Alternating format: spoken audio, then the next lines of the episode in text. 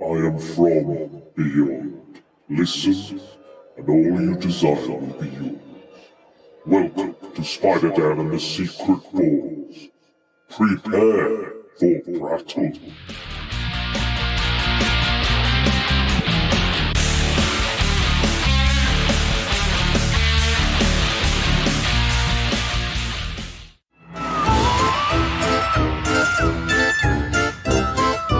Shockphobia Fest.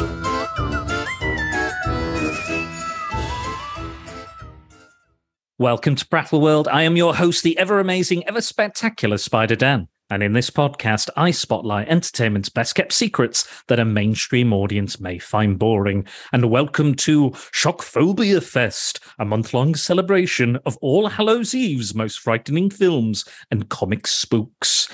And unfortunately, a planned podcast has not commenced as normal. Sadly, Georgina Hanmer, who's going to join me, and we were going to look at the Cowboy Bebop movie, has hurt both of her legs, and she has horrible flu, so we wish her a speedy recovery. So that has ruined my all-female Shockphobia Fest plan, because I've got a very special guest, as always, just as special as myself in so many ways. And he's here. We talked last week about a black and white clown in The Crow, and we're back with Dan Burgess, photographer extraordinaire, and friend to many, many of the celebs and the horror guests. Welcome back, sir, and thank you for filling in. How are you, sir? I'm good. Thanks for having me again. I'd like to feel your stand-in. I like to apologise to your listeners who actually knew what they were talking about. You got me instead. Yes. Well, as I was hinting at earlier, we are discussing a film that you actually like for once, as opposed to the stuff I usually show you. There's no Brazilian fart porn in this one. I mean, I've not seen Terrifier 2 yet, so I don't know. Maybe there's some in that. I just thought I'd get that out the way straight away, because we normally mention it somewhere, so we've got it. I mean, they are expecting it. It's our trademark every time we do one. So we mention about the hashtags. And did your wife walk in during a specific scene, one of the more brutal scenes? Believe it or not, my wife had watched this with me.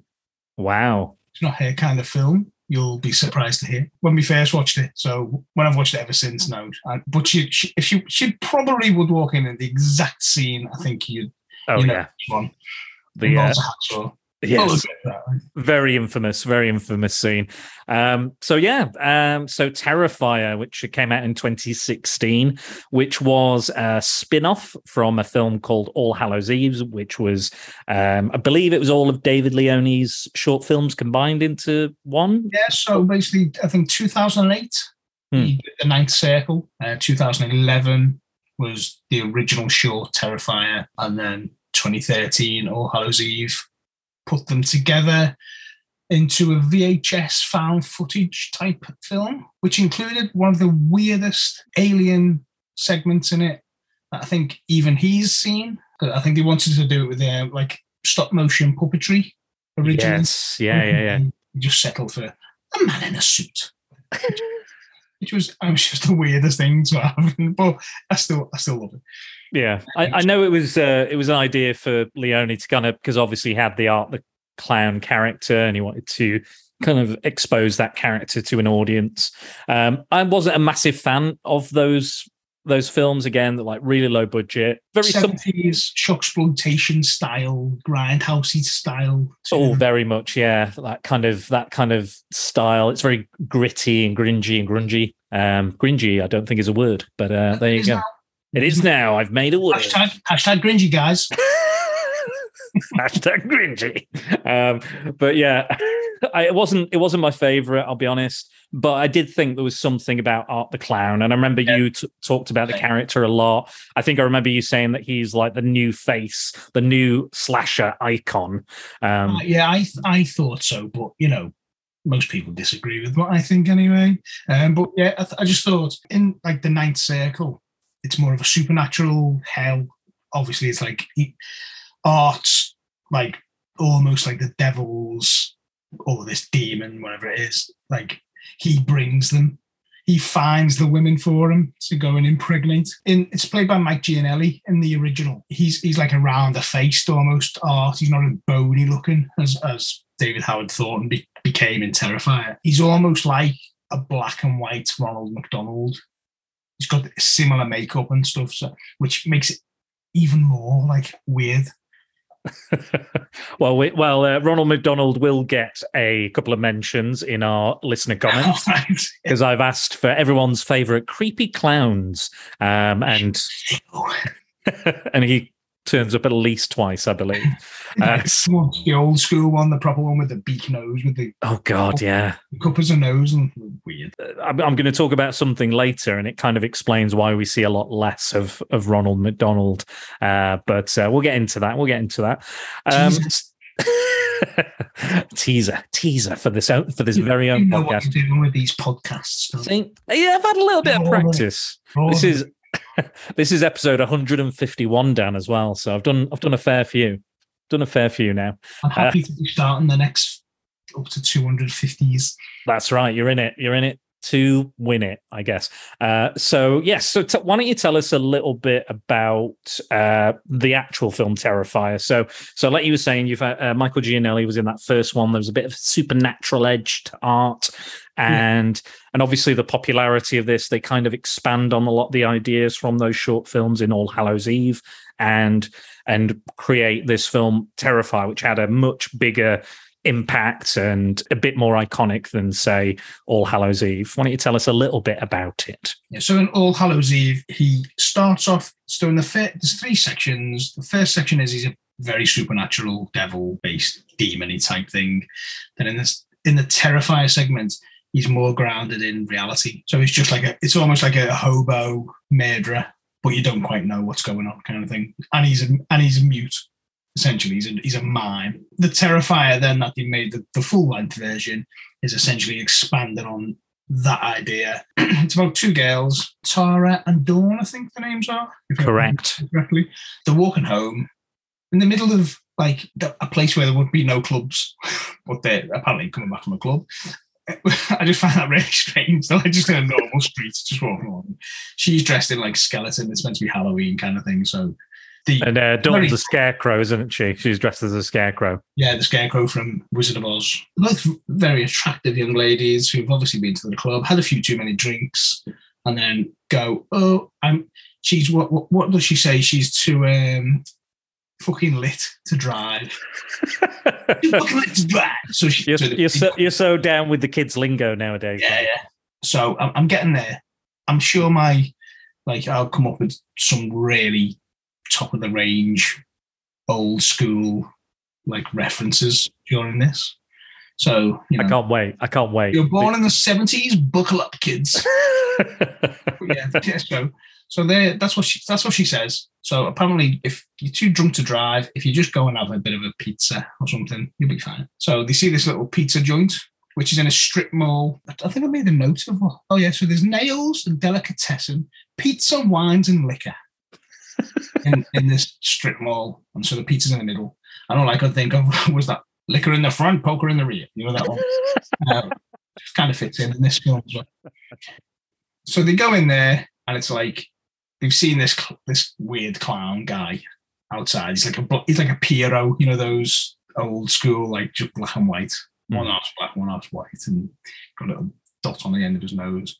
And he's properly creepy. He's like horrible black teeth and stuff. So they see him, and he's carrying a big, massive bin bag full of God knows what. But obviously, he just looks like a weird drunk.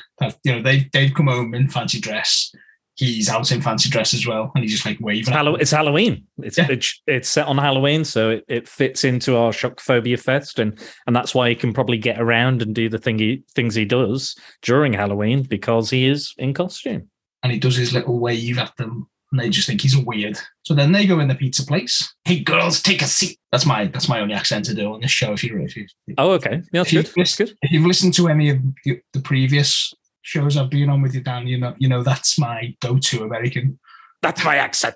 Yes, yeah. My accent I use. Man or woman, that's how I talk. So Tara says, "Hey, should we get some pizza?" No. So They go in and the fella behind the counter is where there's two guys behind the counter. They come in for something to eat. Art the Clown comes in, and Dawn, she's a bit like, Tara's a bit like, oh my God, he's freaking me out. But Dawn goes and sits on his knee, takes selfies with him and all kinds. I'm like, that's one of my favourite things. I think, I don't know whether I've misremembered it, but in the selfie, he's like, he's dead stern-faced. But when she looks at the phone at the selfie, he's like got a big smile on his face kind of thing. So it's like two different things have happened at the same time. One on the, you know, on the picture and in reality kind of thing. Or maybe I've just not remembered that correctly.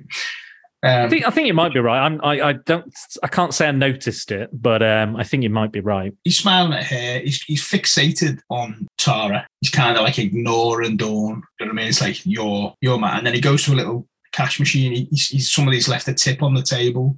Picks the coin up and he puts it in the little bubble machine. And the little ring comes out and he goes over and asks and kind of like mimes to, you know, will you marry me kind of thing. Gives her the ring. She's freaked out. So they basically leave. When they go out, the tire's been slashed, so they can't go. They ring Tara's sister up. Victoria, is it? Yeah, it's Victoria, that's right. Yeah. And that's Samantha Scafidi. So she says, I'll come and get you, basically. So they wait in the car, and in this time, the Scart's like, Art's buggered off. I was thinking of what happens next, which is why I said Scart there, because I've got Scat and Art mixed up together. Because basically, he's done a dirty protest in the toilets, is all you can describe it as, isn't it? There's just shit everywhere. And he's written Art on the wall in it, which I think is a beautiful touch, because it is some form of art. Yeah, it's a work of art, arguably. It did remind me of an occurrence once when I used to work at Subway, and someone just came in, left, shat all over the floor, just all over, and it was my job to clean it up. What a great day. What a great day that was.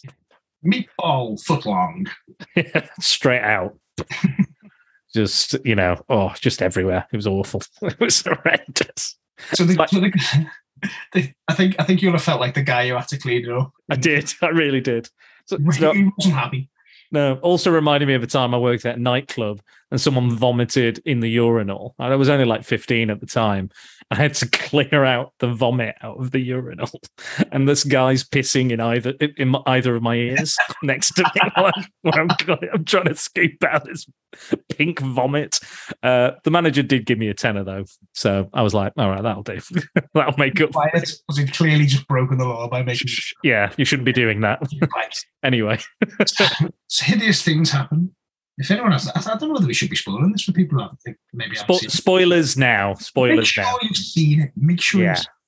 But so he goes out to complain to his boss in no uncertain terms that he's not happy. But his boss's head is on the counter as a jack-o'-lantern, basically. Mm. And it's really good effect, you know, because it's all. That's what's good about this is it's all practical effects. That's like Damien Leone's thing. He's old school Tom Savini style. I read that was his kind of inspiration to get into movies, was all the Tom Savini stuff, and then he decided to make films and stuff. So yeah, you can definitely see the Tom Savini influence, absolutely. As realistic as it can be, really. I mean, you know it's not real, but you do look at it and think, that is a good jack-o'-lantern face. Oh yeah, it's great. It's great. I really appreciate the practical effects in this because it was partly funded by Indiegogo, and Terrifier 2 was an Indiegogo funded one as well. And again, Terrifier 2 is doing absolute gangbusters. It's barely in any cinemas, and it's making a shit ton of money. It made 1.8 million. I think what did it cost? 100 grand to make or something. Yeah, I think I read something like 250,000, something like that. So that might have been after the second like run of Kickstarter thing. Yeah, maybe, but yeah, it's clearly in this week and 5.2 million overall it's made so far. Jesus, and they were saying at the weekend that it's in less theaters and made more money this week. Wow, so it's breaking the mold basically at the moment. Terrifier 2, 2 hours 20. Insanity, apparently. I haven't seen it yet. It came out today in the UK. Did it? Okay. On 24th of October as we record this. Just in case this goes out in whenever. Friday. So Monday. It's out now. It's out right now. You're listening to it on Friday right now. Sold out. Is it coming to cinemas or is it just on streaming? It's basically on Blu-ray, DVD here. It's streaming in the States. I don't think there's going to be a theatrical release here, which is a shame because it's obviously people would go and see it. Because I looked today for it on Amazon and it was sold out. You can rent it. Not to worry. Well, Dan was referencing the weekend just gone. He has been at For the Love of Horror, the Manchester-based horror event. He was taking photos and he met the director and Art the Clown himself, didn't you? I did indeed. It was a surreal experience. He was doing a photo op as Art in full makeup. Nice. So I met them beforehand and just said, any chance I could come up and take behind the scenes photos as you're taking the makeup, putting the makeup on. Knowing Damien is an independent filmmaker, I thought he's likely to be more cool with that than maybe his manager might be or whatever. So I'd find out. Asked all three of them if it was okay, and it was yes. And so Damien, the manager, and David all said, yeah, no worries. While they did the makeup, took about an hour and a half. I sat in there chilling out with Art the Clown. First thing I walked in, just saw his boots on the floor. And now to me, Art boots are almost as iconic as Freddy's glove. Wow. Really? You know what? I didn't actually notice the boots. What are they like? Describe them. Big clown boots. Oh shit! Yeah. Black and white. You will get to the bit in a bit where. Oh yeah. Now I remember. Yeah. But he's got the proper old school, like big, long, round front. Flat. Yeah. Flat black, old and battered clown shoes. You know the kind you would want to wear. They're like flippers, but big clodhopper shoes. Saw them and then saw the Art clothes. I just sat there while he put all the makeup on and stuff. And I was like, oh my. And they're such lovely guys, And then Samantha Scafidi came in. They all started talking of stuff that I won't mention on here. And it was just really cool to be there. And it was just such a laugh, they all got on really well. We were just all chilling out and having a good laugh. Amazing. And then, so got a few photos, of course, as you do. And, of course, and Dan will be... selfie type one, Oh, I have seen that. So get on Dan's Instagram at dansphoto1. Dan Photo 1, is it? Or Dan's Photo? Sorry, Dan's Photo... But it's on Twitter as Dan's Photo 1. Dan's Photo 1. Yeah. That's right. I will remind people at the end, but go check that shit out because it's brilliant and amazing. And all the stuff Dan does, I say it every day, every time he's on, is his photography and editing skills are second to none. Well, second to his podcasting skills, I think. Oh, of course. Gosh. I'd like to say it's better than me podcasting skills. Yeah, I would agree. We're in trouble. I would agree, but I'd agree it's also better than my podcasting skills as well. So there you go. What I do like about Art the Clown is he's kind of almost a mix of two kind of slasher villains, isn't he? He's kind of the strong silent type, like a Freddy or a Michael Myers. You've got that aspect to him, and then also you've got even though he doesn't speak, he still is able to express himself quite a lot, like with his face, and he's not behind just a blank mask. He's full like mime, and I think David's trained as mime / circus type. Yeah, he did a lot of children's theatre as well. Yeah, he was the Grinch. I think he's actually going to be in the new. It's a mean one. He's a mean one or something, or the mean one. The slasher Grinch film, Because he actually trained with was a guy from Lazy Town. Yeah, Lazy Town. The villain, the whatever he is. Yeah, he was the understudy to him as the Grinch, I think I read somewhere or heard in an interview with him. You can definitely see he's got that physicality about him, and he knows, you can tell how much fun he's having doing it. I think I could have done with a bit more clown stuff. You know what I mean? Like some clown, the clowning and that. I could have done with a bit more of it. Maybe, maybe he mimes like a baseball bat or something. I don't know. And it actually hurts somebody or something. I don't know. Maybe we'll see that in the future or something. But, there's some ideas there, which I think they could play with. Like him on the bike, I thought was really good. The little tiny little jigsaw bike. And I think Terrifier was more grounded in reality. I think Terrifier 2 from what I've heard, might slip back into the... It will. Yeah. Because of the end of Terrifier. So we know it will go into the supernatural style. And that's where those type of things could come into it, you know. Yeah. I'd love that. Green Lantern style miming. I can't wait. That's what I really dig about it. And I think like art is so, it's such a unique design and real eye-catching design as well. The monochromatic look, the crooked nose, like you said, the teeth and the lips, and you know, the tiny little hat, you know. Yeah.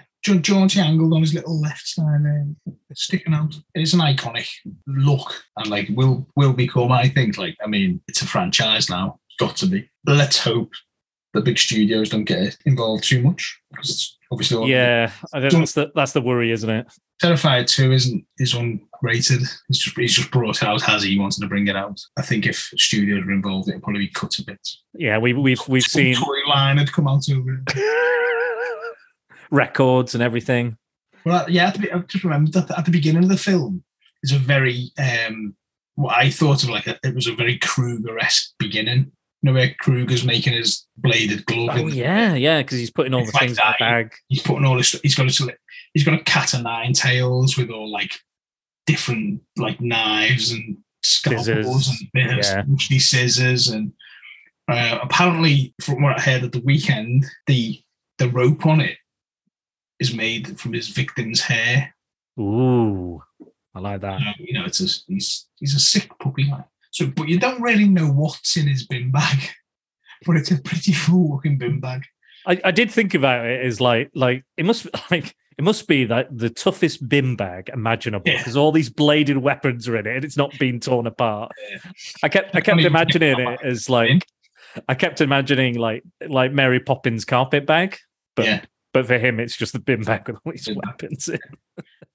And that's because, basically, you know, like in slasher films where they have to find a weapon. In this, basically, Ark just carries his all with him in his bin bag of joy. Mm. And that's the thing with him. You can see he takes great glee in killing things. Yeah. I quite like, you were talking about moments where he pulls her face and stuff. That moment where, so Tara's desperate for the toilet. Victoria's coming to get her and Dawn. She asked this guy who's... This is where it went a bit odd, like silly for me. There's a guy just in this random, ramshackle, rundown house building, which they caught... Later on, when he finally gets round to ringing the police, he calls it a warehouse. It's clearly not a warehouse. He's outside having a cigarette, and they go, oh, we need this. I'm going in there to ask this. Frankly... scarier looking than Art fella. He's not the most approachable looking guy, but I think that's the point. You meant to think, oh god, who's this dude? Like, what's going to happen here? He's got a blue jumpsuit on, so I'm instantly thinking like Michael Myers and stuff. Yeah, definitely a murderer when you've got a blue jumpsuit on. Yeah, so she goes into the house for a pee, and he's fumigating it with bug spray. But then he tells her the problem is rats. Oh yeah, yeah. He says, oh, I'm going to bug bomb it. Yeah, he does say bug bomb, doesn't he? Yeah, and then later on, he's smoking in the building. I think, well, why was he outside having a smoke? Well, you know, we think it's a required moment. It's just that they're the kind of things that I go, what? You're breaking the rules there, mate. You're clearly not allowed to smoke in there. What are you doing? Your boss will be furious. Yeah.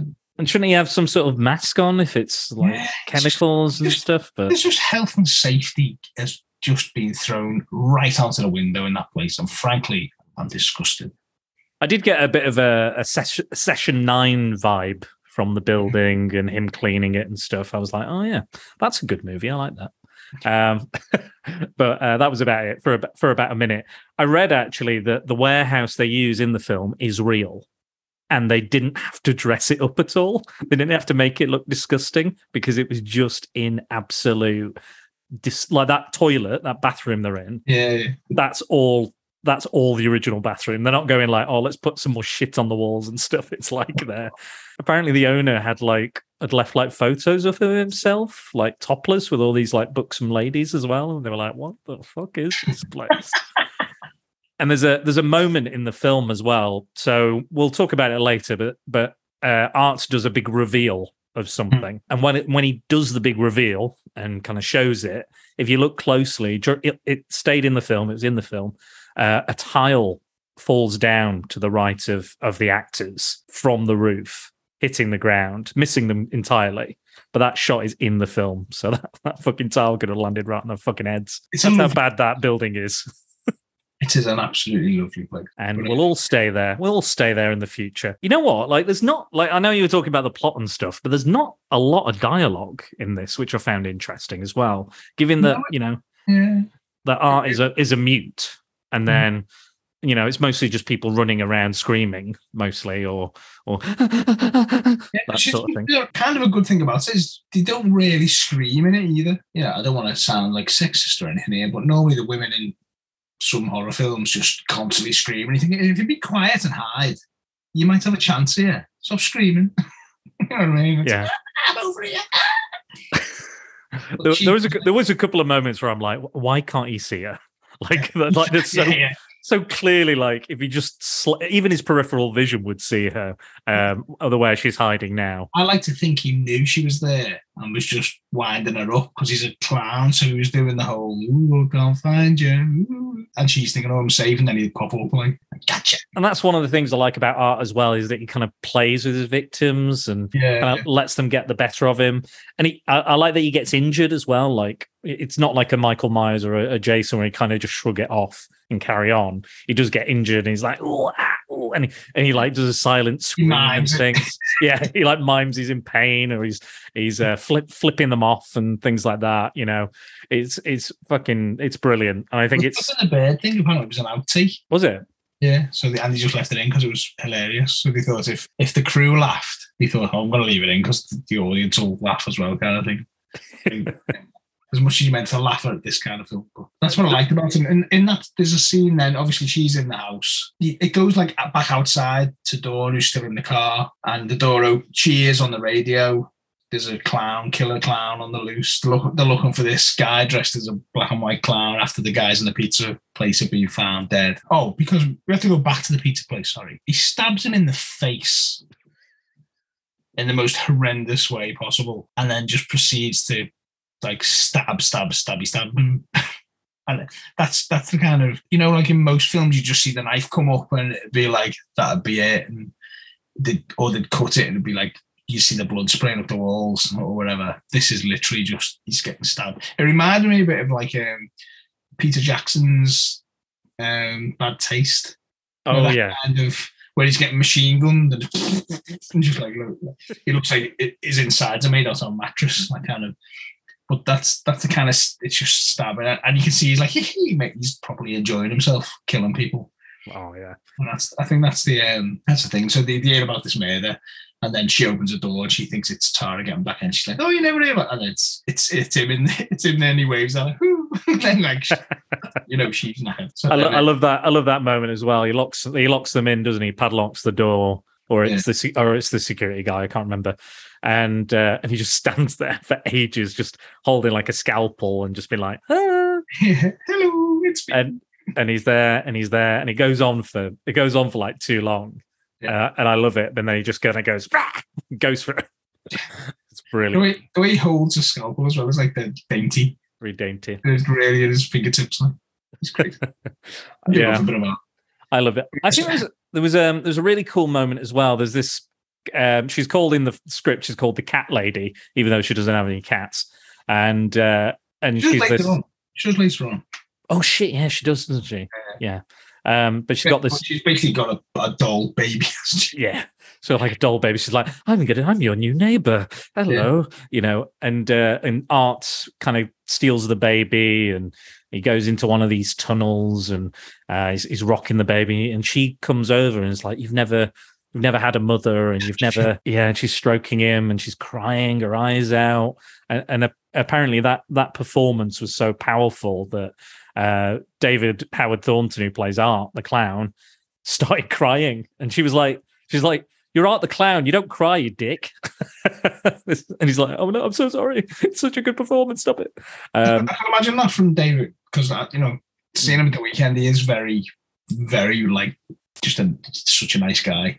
Mm. I can imagine him to be touched by all kinds of things. Oh, I think that's what you find as well. You find that a lot of the people that play the best villains are actually like really, you know, nice people, really softly spoken, friendly. Acting talent. He was lovely. Another fact about those tunnels as well. Let's see, what was the name of it? I think it was the Seaview Hospital or something. Yes, Seaview Hospital. It was an abandoned hospital, and those underground tunnels. This hospital was the largest tuberculosis sanitarium in the US. Nice. That they used for this film. And those tunnels were used to dispose of the dead out of the way of the other patients, obviously not to freak them out or disturb them in any way. And that's where they were taken through those tunnels to be cremated. Well, there you go. Lovely little factoid there. Lovely little bit of trivia. Yes. I was saying to Dan as well, I was very disappointed with the amount of trivia on Terrifier, considering it's been out for quite a long time now. So I started adding the stuff I discovered to the IMDb page myself. So if you want to read the trivia in Terrifier, about half of it is the stuff I found. So go ahead, go read. Steal it, use it. Read it now. Make sure read it now. Well, I'll probably mention most of them though, so on this podcast, so you can just listen. Isn't there anything like you can say? Was this trivia useful to you? Oh yeah, like my trivia, all the trivia I put down. But bottom half to about midway, it's all my trivia. So put a thumbs up. Say it was interesting. I think that's what you can do. This was really interesting. Or just listen to the podcast and join the Patreon, because you can get extra content for monies. Not that I'm desperate for money, but if you want to see, maybe I could send you some other photos. Ooh. Some behind the scenes art you just pick up on photographs that only will appear on your Patreon. Oh well, I would be happy to kick back a little bit as well for you, a little bit. I'll sort that for you, sir. Maybe you don't have to do that. You don't have to do that. You heard it here first. You heard it here first, right? Exclusive photos from Dan on my Patreon of Art the Clown and other stuff from the Love of Horror. For the Love of Horror. I read as well that Damien Leone is a big Pennywise fan. So Tim Curry's one, not the Skarsgård, Bill Skarsgård one, because that came out the year after Terrifier, didn't it? 2017, if I'm right. Yeah. So he was like, right, if I'm going to make a killer clown, it can't be anything like Pennywise. So he said, right, no color and white. Yeah, exactly. Black and white, doesn't speak. No wisecracking.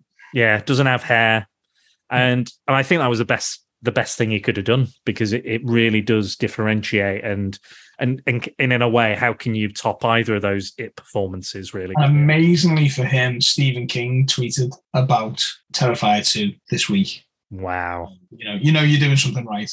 And you know what? I bet he said, oh, "Why didn't it turn into a giant spider? I wanted a giant spider."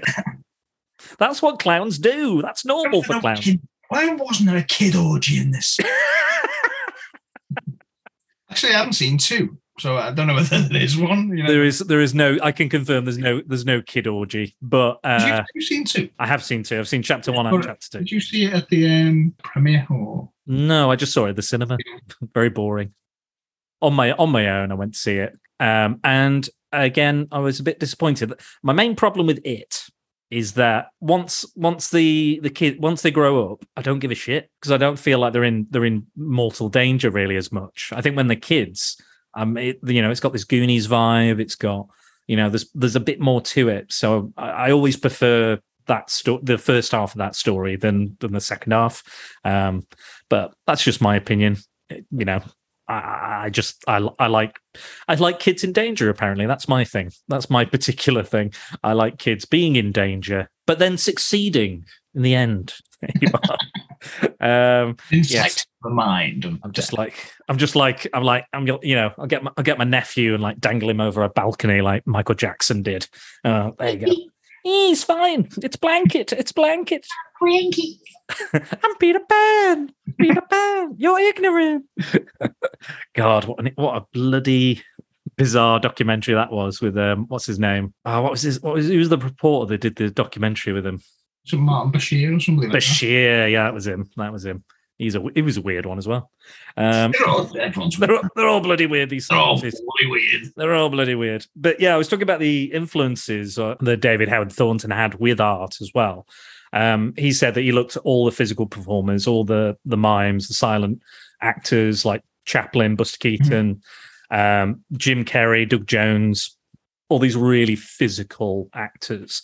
And I think it does really show in his performance and the physicality and the suppleness of his movements as well, and the staccato stuff. And then like there's a scene later in the film, again, spoilers for the film, but he cuts off all of the woman's genitalia and breasts and hair and walks around naked wearing it.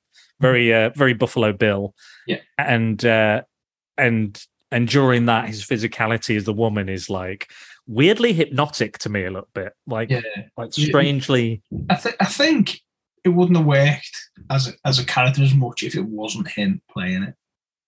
He just nails everything about it because it's got to be that like performance, that body. It's like a body performance. If he didn't have someone who's as adept at it as he is, it'd fall flat. Yeah. Oh God, yeah. I'm glad as a sexy lady. And it's like he stands up and he goes, ooh, he's like all coy about it, like, you know what I mean? It's like, look at me. Like it could come off really bad. It, like you said, it could not work. But it really does, and he really sells it. And the better of a woman he portrays, the creepier it becomes. Yeah. And you know, you can see he's just done it for a laugh. Do you know what I mean? There's no reason for it. He's just gone, yeah, this is funny. Yeah. This will be a laugh. I'm going to slice it to pieces and stick a tits on. And the thing is, he's took his clown outfit off. He is naked underneath it. Like he's just like, woohoo, check me out, bitch.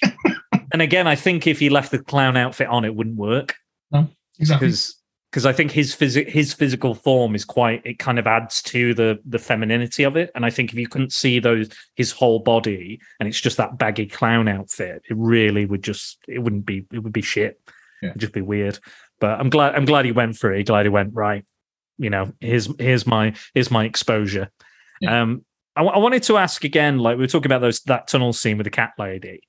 What do you think is going on there with art and the cat lady? Do you think he's kind of messing with her?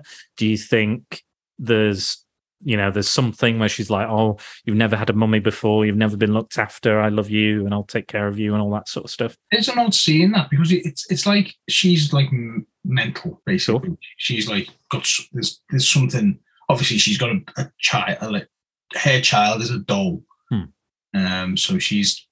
You know, she, there's something about her, which is, again, a bit like she's one of those characters where you're thinking, is she going to be something else? If you know what I mean? Why is she the only person in this house? Why is she living in the basement? Why does she think she's going to be a neighbour and they can do the laundry together when clearly she hasn't got any clothes anyway? You know, that kind of thing. So you're wondering, who is this? And does she own the building or something? Yeah, she just goes over to say, like, you know, can I have my baby back kind of thing? And he's like, looking at it, and it's almost like he feels like a kindred spirit with her, and you almost think then when she's cuddling him and stuff, like, oh, he's just going to leave her alone. But then you just realise, no, he's just been messing with her too. And like it is like the violence is quite extreme, but then again, not like I've seen worse violence in films. Like I know a lot of people are fainting in this new one and throwing up and passing out and all this sort of stuff. But when I came to watch this, I did expect a bit more. I mean. Again, I think the hacksaw scene is probably the sawing scene is the main one people talk about. I think the sawing scene is almost like the ear scene in Reservoir Dogs. It's that kind of, you know, everyone's going, oh, there's this bit in it, and I think the violence in it. I think like realistic, quick violence is more frightening than the violence in this. If you know what I mean, you know, like if you see a film where someone just goes to talk to someone and then just bang, they shoot them in the face or something like that. You go, fuck. No, this hasn't got that. It's got like protracted, long scenes of just like mutilation, essentially, and that's what I think makes it worse. Even though it's not worse violence, it kind of like stays with you a bit longer because it's like he's enjoying killing. It's not a quick like the Tara. She's hidden from him in this scene. I mean, it's not a long film, so although we're jumping everywhere, it all happens like pretty quick. It's all like one, one second. There's basically it's just a series of killings by Art the Clown in this warehouse. That's basically it. There's not a, other than there's a killer clown out killing people and locked people in this warehouse. There's really not much of a plot. You know, I think the opening budget on this one was like $35,000 or something. You know, so it's that sets up. Obviously, it's going to be a couple of sets, couple of locations. It's not you're not going to be going everywhere in cars and all that stuff. She's like hiding from him, and he's got this cat of nine tails thing, and he's got a he basically pet cemeteries, doesn't he? He's stabbing her in the car. Oh, yeah, really. And it's like again, it's not the little just one stab. He's properly sticking it in about as much as he can. She's already down, but no, I'll just carry on stabbing her. And then he basically, and what this is where he changes from a Michael Myers standard run-of-the-mill slasher film baddie, because he shoots her. I was going to ask because that's so she actually fights back with the fucking big stick. So she's smacking the hell out of him. You know, she's winning almost, and he's like, doing all his mind. Oh my god, you're killing me, kind of thing. And he falls, and she goes, "Come on, you're sounding a bit as you know." You've got to, haven't you? In a horror film, you've got to let them, give them the chance to get up, of course. And he basically just stands up and shoots her in the face. And twice, I think. Shoots her in the cheek, and then and then walks over and is like, shoots her again. But he reloads, and then just literally, I think he reloads, doesn't he? Yeah, I think and so. Literally just pumps an entire thing into her face for no reason, because she's basically dead anyway. Mm. Other than, you know what? I just feel like, you're not having an open coffin. I'm going to blast shit out of your head. and take great joy in it. I guess with slasher villains, it always, like Michael Myers, he doesn't use the shotgun in I think it's 5, but he puts the girl through the wall with it and he stabs her with it. Yeah. But I guess the term slasher has to be, I know there's, what's that one? Is it Don't Go in the House? It's like an early 80s one, late 70s one. It's basically a guy who lures women back, locks them in a burn room, puts a suit on, and then just flamethrowers them to death. Which I mean, technically there are the slasher elements to it, and the style of film is a slasher, but he doesn't actually do any slashing. And I know there's villains like it's like Death Proof or Highwaymen, where it's like they're using a car, that's their weapon. But yeah, it's very rare you would see someone who's like that. He's like using knives, and he's like a stalkery type to just pull out a gun. It's like a normal gun. In the original, in the short, if I'm remembering the differences, there's a car scene where she's escaping with someone who's picked her up to help her, and he pulls alongside in a car, and he goes, "Ooh!" Waves at the fella in the car. They shoot him in the face. Yeah, I think I remember that. There's definitely something with like a gas station. And then the car crashes, and she runs off into a similar building to what happens in the longer version. And what we forgot as well at the beginning of Terrifier, babysitter from All Hallows' Eve, the actress, is a TV presenter, and she's interviewing a woman on the TV screen. So it's like a TV playing, and with all like the fuzz of TV. And she's got like a mutilated face, and she's interviewing her about what's gone on. And she, and this, it's kind of like before the film kicks off. And then you see Art getting all this stuff ready, and then the film continues. And this is the bit before Tara dies. She basically stumbles upon her friend, or stumbles upon Art, who's just got a lovely sheathed, like an easel waiting for her with like a cover on it. And he's like, "Dunno." So he catches her, ties her to a chair. He because he likes to use like a needle with some kind of drug in it and stuff. Yeah. People out, and so she's basically knocked out anyway. I think he's just smacked her with a fucking hammer or something, hasn't he? Mm. I'm trying to think where the deaths come into this, which part, because it's Victoria ends up arriving after Tara's dead. Yeah, that's right. So basically, everyone's dead. She's ringing the phone. She's Dawn is dead. Obviously, the hacksaw. Mike the the exterminator on the outside. He's helping Victoria at the end, isn't he? It's not Tara. They look very similar. This is the thing. Well, they are sisters, I guess. But yeah, they are. They do look quite similar. So he's helping. He's helping the end girl rather than. Yeah, that's right. Timing wise, so. And I felt that he's got his headphones on, hasn't he, all the way through? That's right. And she's screaming, and he's turning around, and she runs away, can't see her. And then he gets knocked out by Art, and then he comes and knocks Art out to save Victoria. Which I was like, finish him off, like, because he knocks him to the ground. He's like, he barely did anything. Do something. If you had the keys to the entire building, you just get out the building and run away. But no, he just goes into a room, rings the police. You better get over here as soon as you can. Yeah, there's a moider on the loose. There's a moider. It's gonna be a moider. And they're like, "Stay calm, stay there." He's like, "Fuck that, I'm off." But when Art's like captured there, and he's tied to the chair, and then he makes her just watch, and he basically blankets this tableau he's created of Dawn, basically splayed in an X shape, upside down, naked, and he goes, he's like a magician's assistant. He goes, "Ta-da!" And then he goes, "Oh look!" And he's got a nice little hacksaw. And he starts from right in the butt.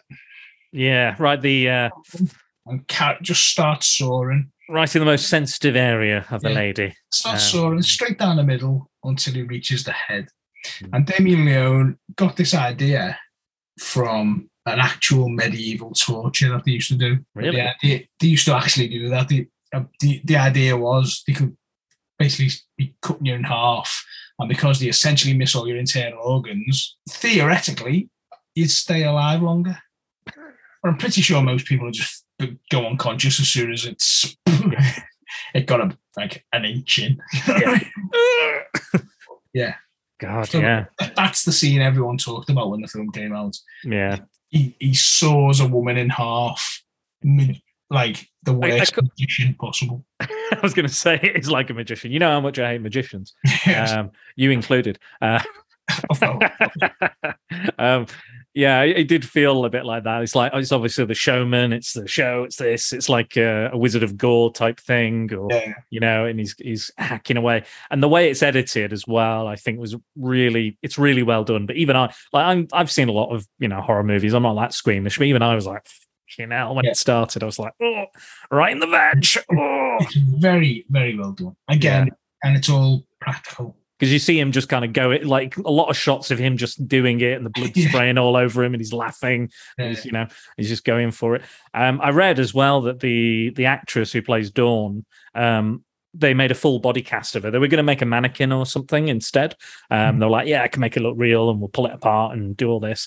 And I think the producer or the guy who's funding it was like, "No, it's got to be a full body, you know, prosthetic, you know, mold thing." Yeah. So they put her in a mold, did a full body mold of her, but they have this. I think it's called a releasing agent, which is supposed to enable the mold to come off easier and not to get stuck to the skin. And apparently there was too much on her face, and Leone asked to wipe it off. And then when she wiped it off, she wiped too much of it off. So then she became stuck in the mold. And she spent about an extra hour in there just trying to get it off. They almost went to the ER with her because they couldn't get the thing off. Imagine that. Oh, we were just making a film. Totally fine, totally normal film. Yes. Well, Dan, because this came out in 2016, I want you to cast your mind back to that particular year. And I want to talk about the Great Clown Invasion of 2016. Well, it was a beautifully timed thing, wasn't it? Was I know. Just for the internet, do you think? Don't worry, I've got a few facts and figures for us. So in August... I couldn't quite believe, especially, I mean, I can imagine it kind of in America, but it was happening like everywhere. That's right, yeah. It was like a viral hit of people going, you know what, I'm just going to shit people up. Well, the guy, funnily enough, the guy who is in, you know, the other exterminator, the one who's not bald, the actor who plays him is the Staten Island Clown, apparently.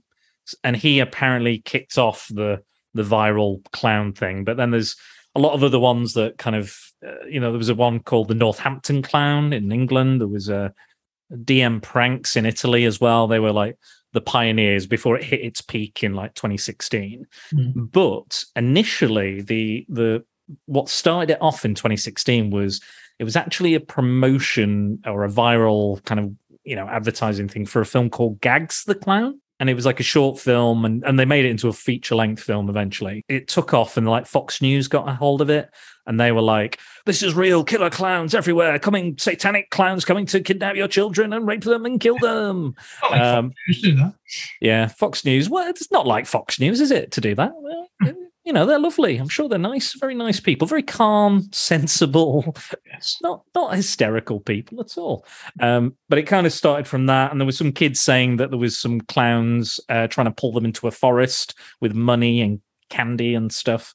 Like a lot of this stuff was a hoax. Like some of it was just like, oh yeah, I said I spotted a clown and it wasn't there. But some of it, you know, did have some truth to it. You know, and some people used it as a, you know, use the cover just to actually commit crimes. There was robberies, there was holdups and things like that. But there were kind of several incidents of it. It got so bad. The World Clown Association came out and said, the leader of that, I can't remember his name, he came out and said, he said, we're not associated with these clowns, these killer clowns. We just want to make a living. We're nice. We're friendly. They're not real clowns. We are. Remember that? It was like kids entertainers weren't making any money. No one's booking me.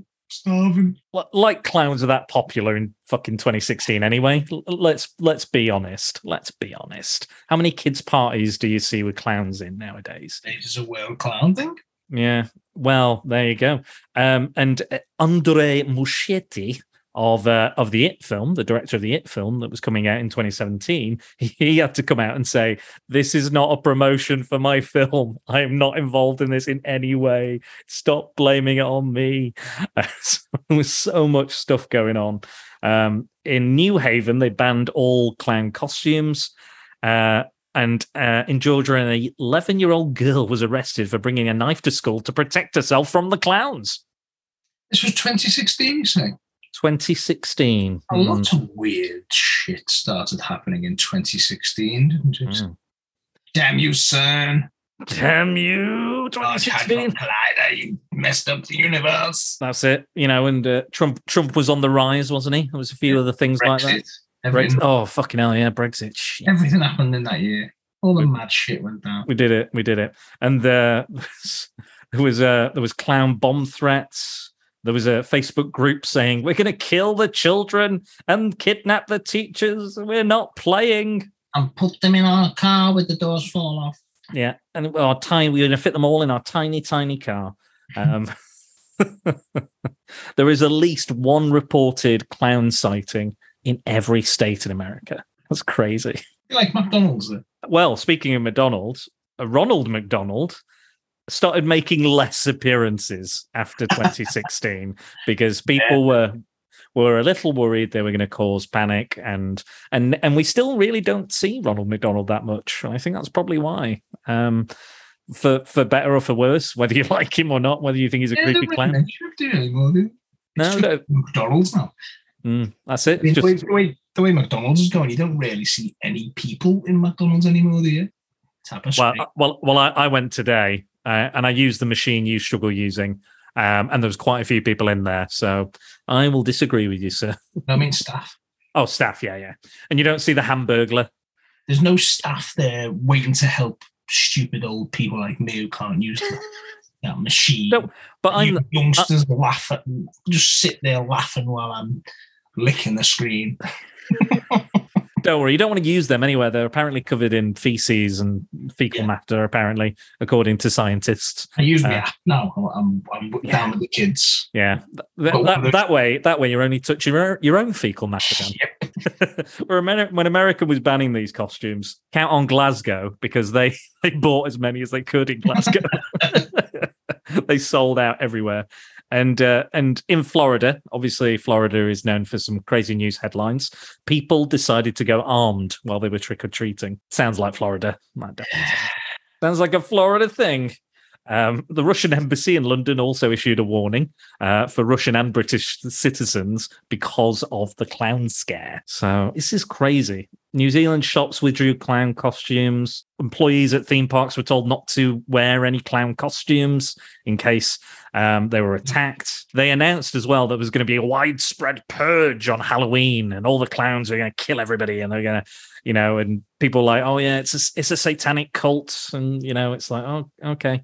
But even scarier was there was vigilante clown hunting groups that went out and were looking to... Same clown posses. Probably, yeah. But they actually became probably arguably more dangerous than the idea of the clowns or the... But tragically, in fact, 2 kids were stabbed during this whole fucking hysteria. One was stabbed but he was wearing a clown costume, but the media twisted it and said he was a clown stabbed him. I think there was one in Varberg, Sweden. But yeah, crazy, crazy stuff. But yeah, there you go. That was the clown invasion of 2016. I hope you liked that little segment. Yeah, yeah. But yeah, it was a bit mad. Go and look it up yourself. There's YouTube videos, there's articles, you name it. But it kind of happened at once, and it was a big deal. So I thought it was fitting with it being 2016, being Killer Clown, being Halloween. I thought it all kind of came together. So I thought I thought we'd go down memory lane. But yeah, no. 2016, what a good year. Times. Good times. Before the dark times. Yeah. Our friend who was the bug bomber, he probably killed more than Art the Clown did with all those poor little bugs that killed. I guess, yeah. If you consider him a murderer of animals, I guess. He was... Is the guy who's taking over from him for the shift... or somebody's called, I can't know. He comes in and he basically, you know, he gets his head cut off. He does. Oh, delightful way is the best way of saying it.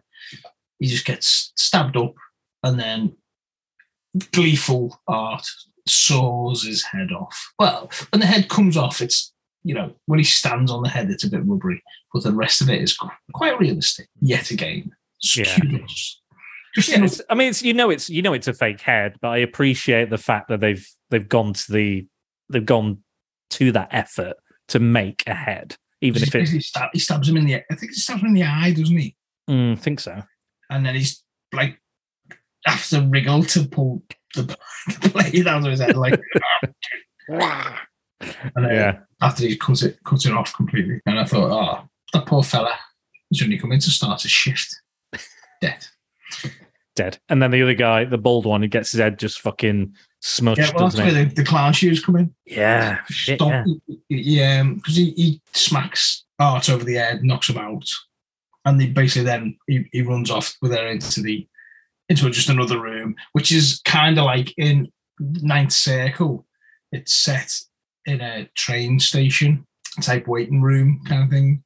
And that's a similar kind of room, gives off a similar vibe to that. So then Art catches up to them eventually, and it's like, you hit me on the head. So he smashes him with a hammer and like just starts stamping on his head until his head completely like explodes under these massive clown shoes. That's, again, another great practical effect type situation. It's definitely, if you're a fan of practical effects, this is the film for you, I think. Grainy, grindhousey type. I also really love the theme music. I think it's fucking great. It's very synthy. It's very 80s. It's very John Carpenter. Oh, yeah. And it just, it does take you, there's a little bit of like Texas Chainsaw in there as well. I think they dedicate the film to 3 people at the end. I'm struggling to remember the third person, but it's George A. Romero, Toby Hooper, and somebody else. I think they also might be dead.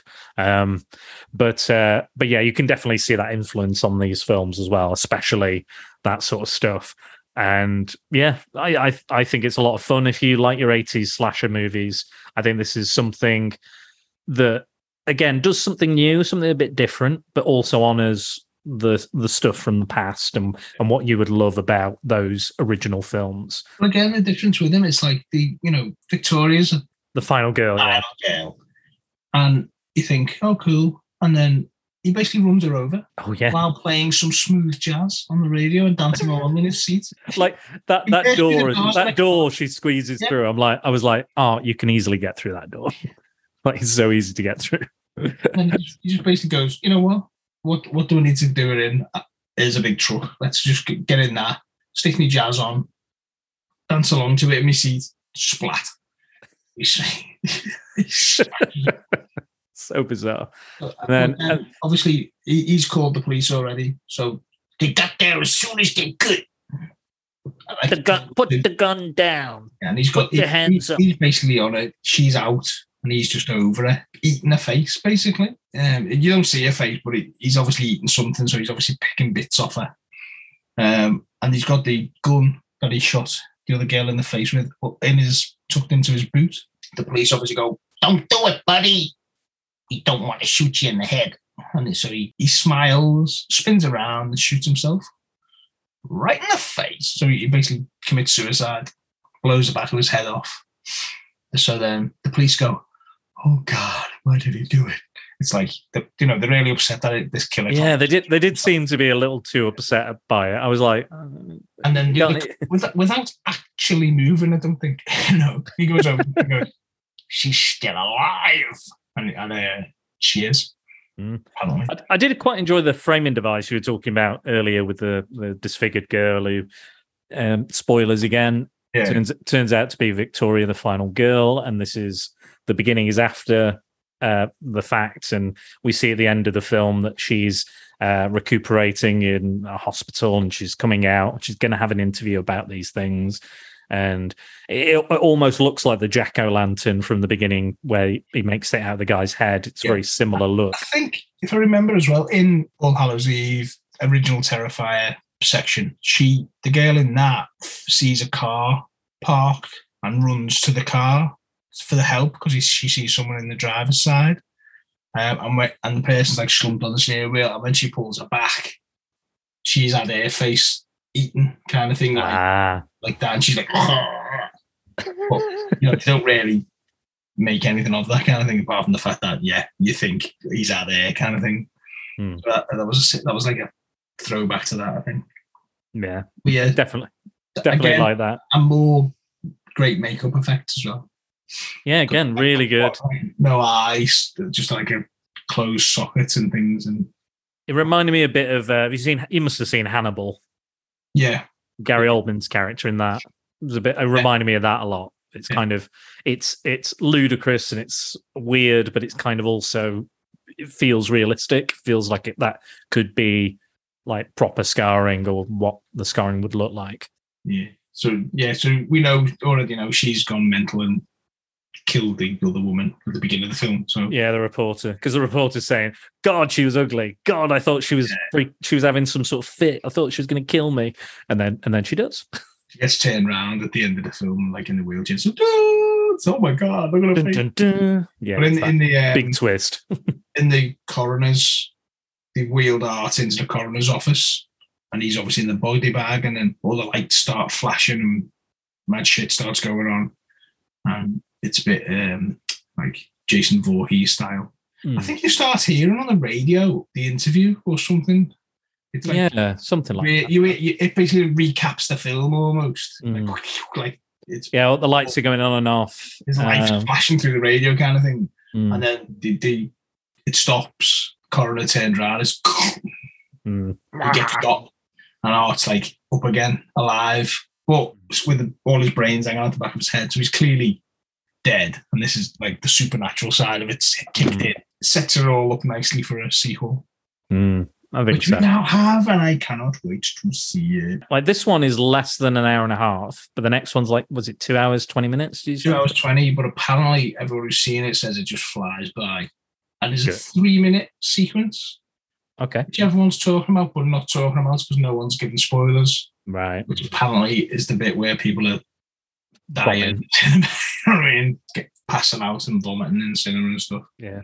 The vomit bags, the artwork on there is done by Uncle Frank Productions, who does the artwork for Grimfest. He's a great guy, and we interviewed him on the podcast as well. They were made for the Northwest. I think that's what it was originally created for, but then they put it on the sick bags as well because they liked it so much. I think when that came out, it was about the time the people actually started needing them. I love it because it's kind of almost like a bit of a William Castle gimmick sort of thing. Wasn't it the same for like Exorcist? Didn't they, hand out? You used to have ambulances outside. Oh, that was it. Yeah. Now that's a good bit of promotion for horror films. But this apparently is real. It hasn't been. Damien Leone was saying at the weekend, it's not. They have had nothing to do with this. It's just.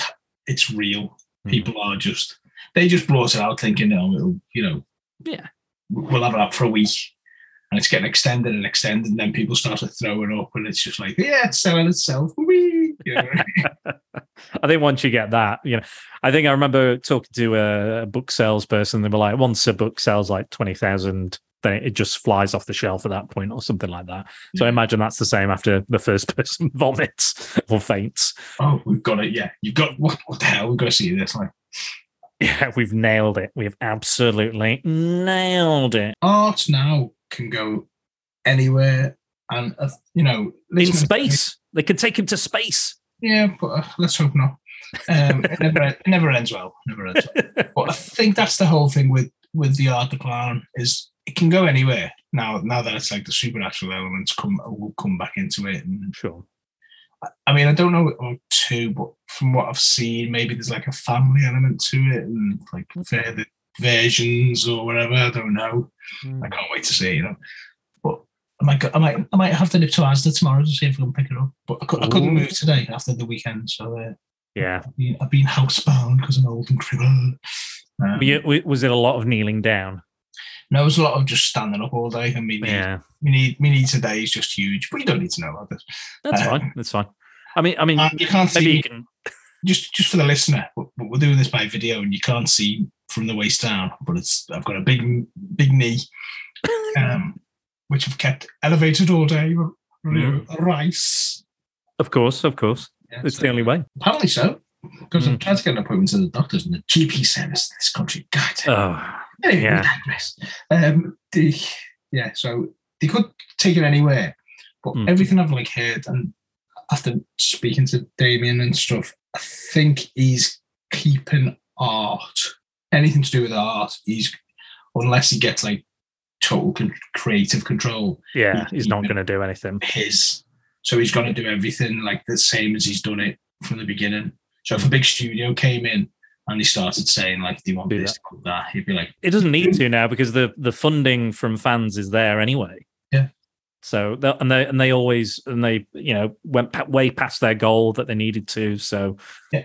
I mean, I backed it. They were all called something if fire, all the, backing levels. So I got Poster Fire, which was a poster signed by Damien Leone, which I have already. There was a poster signed by the whole cast, but that was a bit too expensive for me because I'm tight. And then the other one was Scriptifier, which was a copy of the script. So obviously that hasn't come out yet because they're waiting for it to be out streaming in the States before they release that. Because I write a little bit scripty stuff for myself. And so it's always good to see how other people are doing it. And so I thought, I love that. And I think it's signed and I'll probably frame it or something. Why not? Nerdy is that. Why the hell not? But yeah, I think if like they keep it, Damien Leone keeps it to his own vision. Hopefully we shall like just get pure art stuff rather than like gimmicky, like Freddy Krueger. That's the problem with Chucky and Freddy is you can go way too far with them to the point where it's just a joke. Yeah. And they're just a parody of what they used to be, and they're not scary at all. Yeah, Freddy rapping, stuff like that. Yeah, exactly. Like, all the toys they made and kids stuff. Even my nephew's like 5. He is quite interested in these horror characters. He doesn't watch the films or anything, but he likes I think it's the visual design of the characters that really draw him in. I even got him like a little Michael Myers mask and things and stuff, so he can, you know, do something on Halloween or dress up, because that's his favorite. He plays the music all the time, you know, and all that. So I absolutely get it, and I think I agree with you. I think there's potential for this character in this franchise to be bigger and better and go places. If they keep a lid on the character and not kind of just go, how much money can we make? Yeah. And like just kind of focus on the art of art. We need Bride of Art. Mm. No, we need this, you know, like Bride of Chucky and spin-offs and stuff. And then we need this kids, and then we need this, and then we need that. But we're doing spin-offs of spin-offs. It's like The Conjuring. Now we've got Annabelle. Now we've got The Nun. You know, it's like, okay, I see what you're doing. But there you go. I think there's definitely a lot of currently untapped potential for where Art can go and the kind of things he could do coming up. Like you said, we've opened up the supernatural door at the end, so there are places to. Not to plateau, but to raise to the next level. The thing I'm most annoyed about is I couldn't get hold of the second one today. I would have watched it. But if I'd watched it today, I'd probably be so confused and be going, and there's this bit in it where it happens. And you'd be like, did it? I don't remember that bit. And I'd go, is that 2? Oh, You're spoiling Terrifier 2 for everybody. Stop it, Dan. You've ruined it. Just like me, that one. Well, I've got a couple of bits of trivia, and then we're going to go on to our. We love a bit of trivia. We love a bit of trivia. David Howard Thornton. I keep wanting to say David Thornton Green, and I think I'm confusing that with, is it David Gordon Green? Is that the Halloween director? Probably. I don't know. Something great. It's something David something Green. Yeah. I think. I recognize. Yeah, I keep wanting to say that, and I'm like, that's definitely not him. I even wrote it down several times. I'm like, you know me with names, John. So. Hey, you knew the characters in this, you knew the names of them, so that's something. The one word names, I'm all right with that. Short 4-letter words. I'm good with 4-letter words. You've always been great at 4-letter words. I've always noticed that. I've always appreciated that about you. David Howard Thornton was the 6th person to audition for Terrifier for Art the Clown, and during the audition, he began miming and tasting a beheaded victim's blood, but decided it wasn't quite right. So then he mimed adding salt to the blood and then tasting it again. And that is what clinched the part for him. That's what got him the part. Michael Giannelli, the original, didn't want to come back because of the heavy prosthetics and makeup and the amount of time it was going to take to put on and the amount of time he was going to have to spend in the prosthetics. He also wasn't a trained actor, but he is a close friend of David Leone. And I think, you know, he was still great in those original shorts in All Hallows' Eve, but I think they made the right choice. And also the mold that they use for Art is actually the same one that Giannelli wore on his face, but it had to be kind of altered and retrofitted to go on David Howard Thornton's face. That was to keep the consistency of the look between the films and the character, to make sure it didn't look too different or too, because it is his face, isn't it? Yeah. I don't think that's makeup. I think that's just his face in the film. So I don't see that as makeup. So I think that's probably a good choice that they did that. David Howard Thornton's face. So it is like a little, because I've seen the process. It is like a little mask, and it's essentially accentuates his features. So it makes him look more scully. Do you know what I mean? Yeah. And obviously, it's not his nose. No, clearly not. It's very similar to my nose. His nose. I could just paint my face white and I'd look like that. Do it. That's your next one. So if the listeners who are on your Patreon have a look at the exclusive photos. You'll see the like prosthetic pieces. One of my favourite quotes from David Howard Thornton was that he describes Art as an evil Mr. Bean. Yeah, and I kind of love that. Yeah, you could hear him just go, oh. Yeah, it's definitely, there's definitely something there. Let's see, is there anything else I want to talk about or mention? No, I think we're good. I think we're good for facts and figures about Terrifier. So let's move on to these listener comments, Dan, which you commented as well. I did. So at Dan's Photo One on Twitter, he has posted a picture of that black and white Ronald McDonald with the cup on the nose. And you say, this fella. I've asked who's everyone's favorite creepy clown. He's probably got the highest kill count too. Yes. I mean, yeah. You can't really argue with that. That's science. It might have took them longer to kill people, but definitely. I think the clown is causing an obesity epidemic as well. Yeah, could argue that as well. Yeah. Goddamn Ronald McDonald. So Max Byrne at Maxi Byrne on Twitter, he said 007 at the end of Octopussy. Oh my! Oh God, yeah. I was actually, yeah. That was the scariest clown I've seen. I'd wipe that from my memory. Don't ever wipe that. It's gonna stay with you now. It's gonna follow you to bed now. Who was that? Who was that? Who mentioned that one? Maxi Byrne or Max Byrne. Such a break. Thanks. I appreciate you. He's been on the show. He's been on the show a couple of times. He's a great lad. And we went to see Morbius together. It's Morbin time. Yeah, it was Morbin time.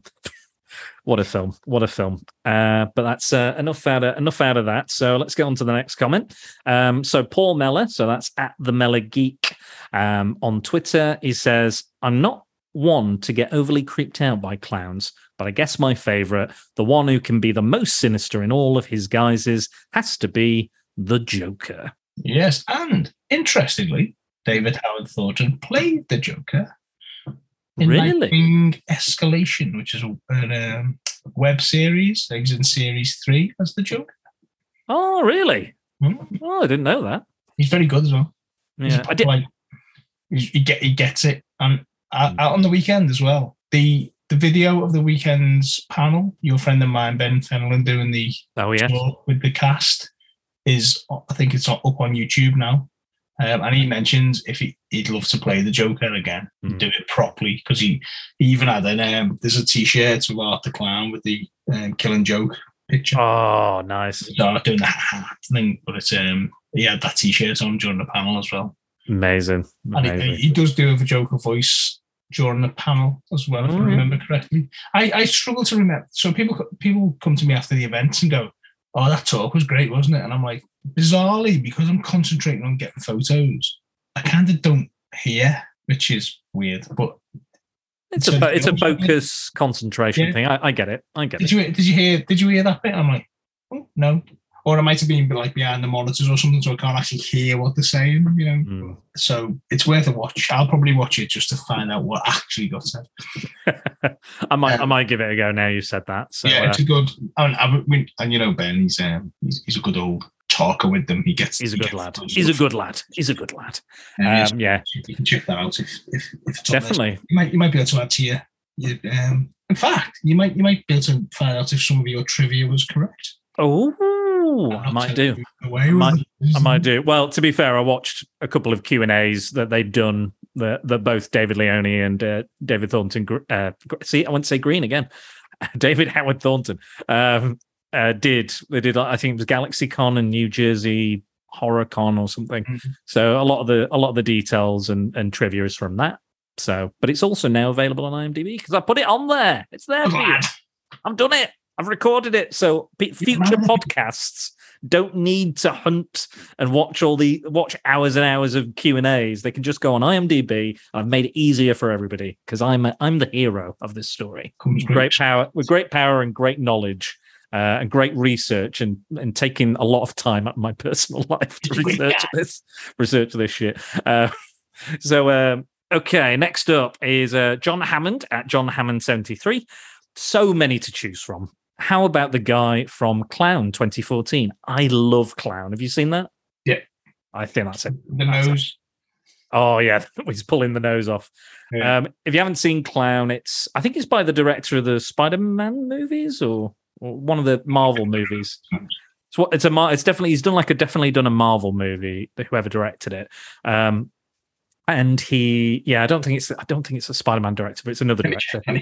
You go while I'm talking about it. But basically, it's about a guy who is a family man, and he finds a clown suit in the attic, puts it on to entertain his child, and then learns it can't take it off, and realizes it's a clown suit that's made out of a demon or something. And it's great. It's a great kind of body horror, killer clown thing. I remember there's a scene where he's chasing his son through like a play area, one of those soft play areas.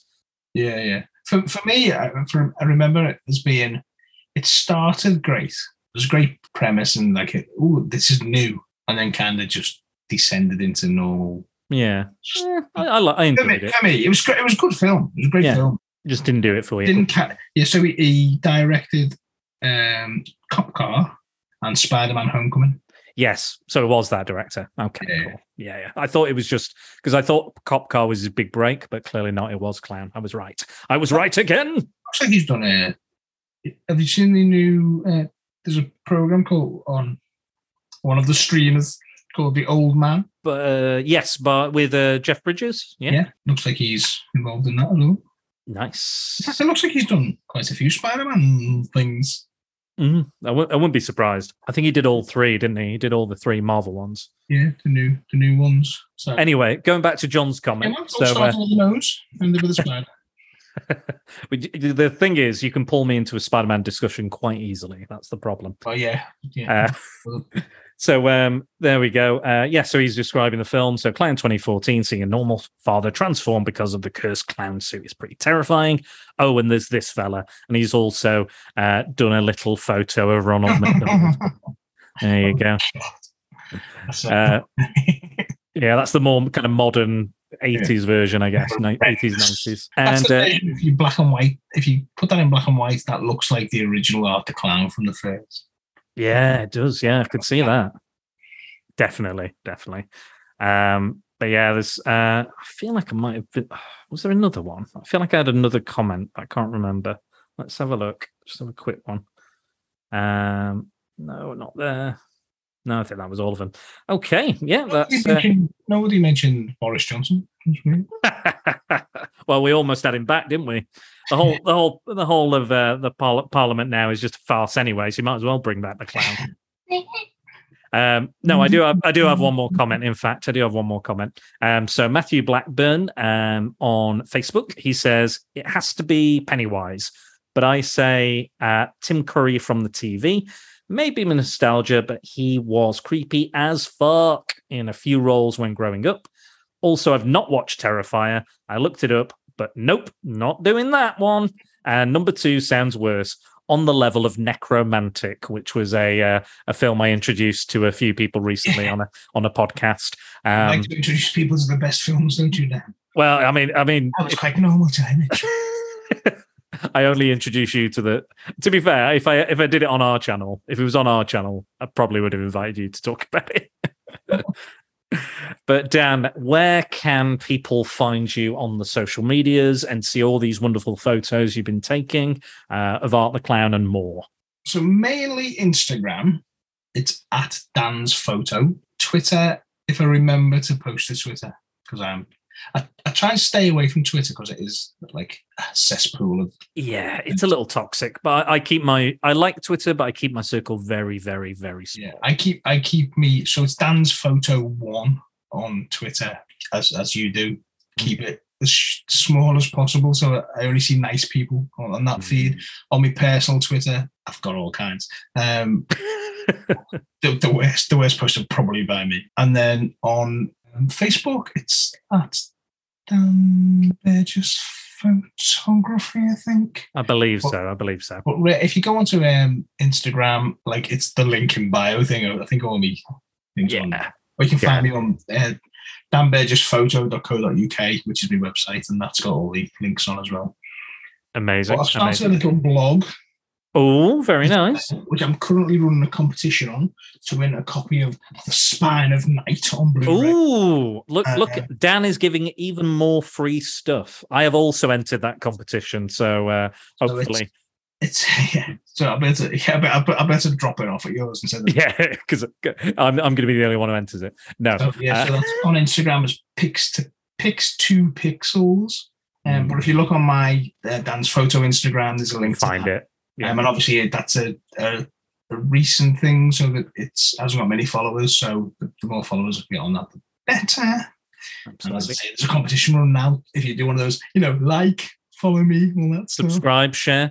Yes. Well, I'll leave a link to that in the show notes with all the other links. I'll mention the competition because I've not seen it yet, but I do like. I've talked about the kind of rotoscoping thing before. Me and Andy did the Ralph Bakshi Wizards and stuff, and that was kind of a big part of that. So I am interested in seeing it. But yes, check out Dan's Pix to Pixels, Dan Burgess Photo 1 on all the social medias. Like those photos. Dan also restores old photos, family photos that have been damaged. He does amazing edits and backgrounds and effects, stuff in the foreground, stuff in the background, energy, you name it. All the stuff I've ever done with him has been amazing. I love my electro stuff. That's probably some of my favorites that Dan's done. Those editing. I was looking back at those Black Cat ones where it's like, I'm like sparking, but I'm also like got the drool flying out of my mouth when she punches me. I think that some of the best, or when I was being sucked into Thor's hammer was a good one. Some great stuff. So go check out Dan. It helps to have your acting skills when you pull in the faces and stuff, though. Yeah, I'm a bit like Art the Clown as well. Get that.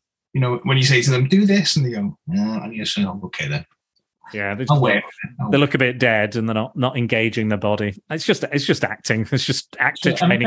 And if anyone's out there who goes to cons and pays a lot of money for a photograph with a star, and then when they get it back, go, that background's bland. I can change it. Absolutely, and it's again very cheap. Dan is on the cheaper end of this, so cheap as hell.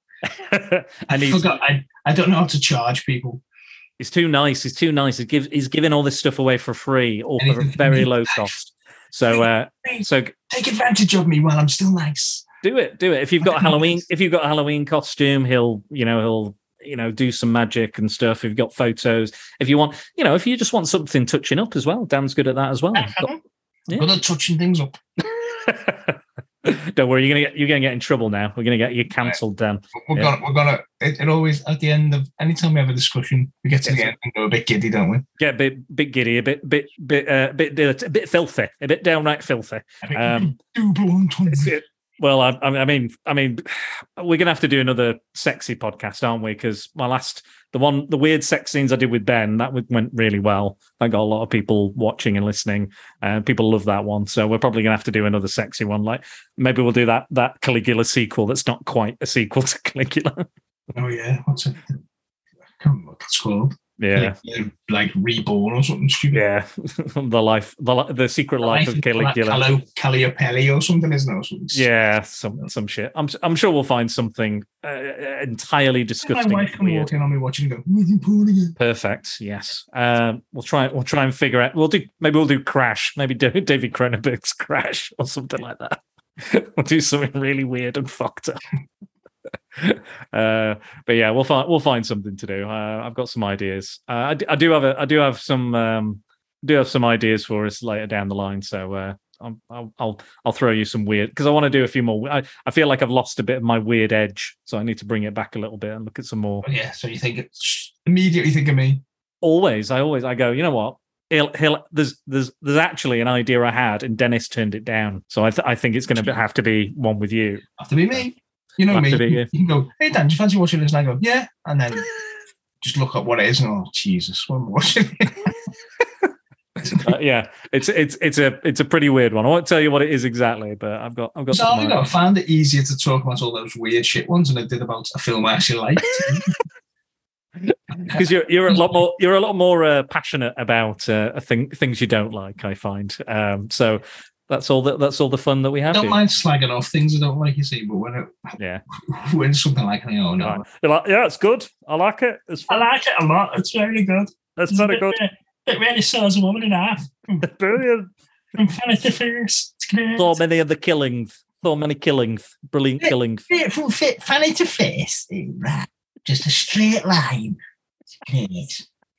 And he keeps it lovely and straight too. And I don't know how he does it, because he uses one of those little handheld hacksaws. And all I was thinking was, when I try to use one of them, it always blocks, doesn't it? You know, it gets stuck. You know, when the metal bit hits the actual bit that you... Oh, it's just an art there, but he just uses it like a professional. Amazing. Well, on that disgusting note, as per usual, you can find me on the social medias. So at Facebook, it's at Secret Balls. Twitter, it's at Dan_Balls. Instagram, it's at Spider-Dan Secret Balls. Review, like, share, comment, subscribe, etc. And don't forget to use the hashtag #PrepareForPrattle when you interact with us. And if you want to join the Prattalians to be briefed in full on the Secret Balls, swing over to Prattle World at www.spiderdanandthesecretballs.com. That's BORES.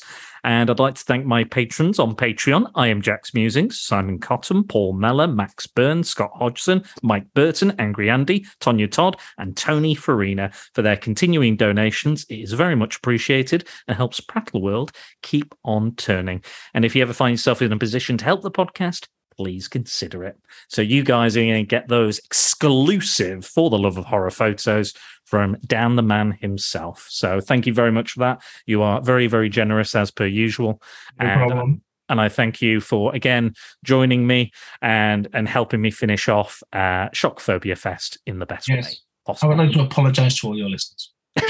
He's back. And initially, I've got to apologise straight away for him and his lewd behaviour. But don't worry, we'll be back doing something else very soon, and something potentially shit as well. Well, if I'm involved, it's likely I'm shit as well. But yes, shit's in it probably. There'll be shit. There'll be some mad shit. There'll be some definite mad shit. I'll find something nice and weird for us. But yes, we're gone again. But thank you, Dan. Thank you for all your insight and all the information. And thank you, even though you've had such a busy weekend, I do appreciate you taking the time to come on and talk Terrifier. Always a pleasure.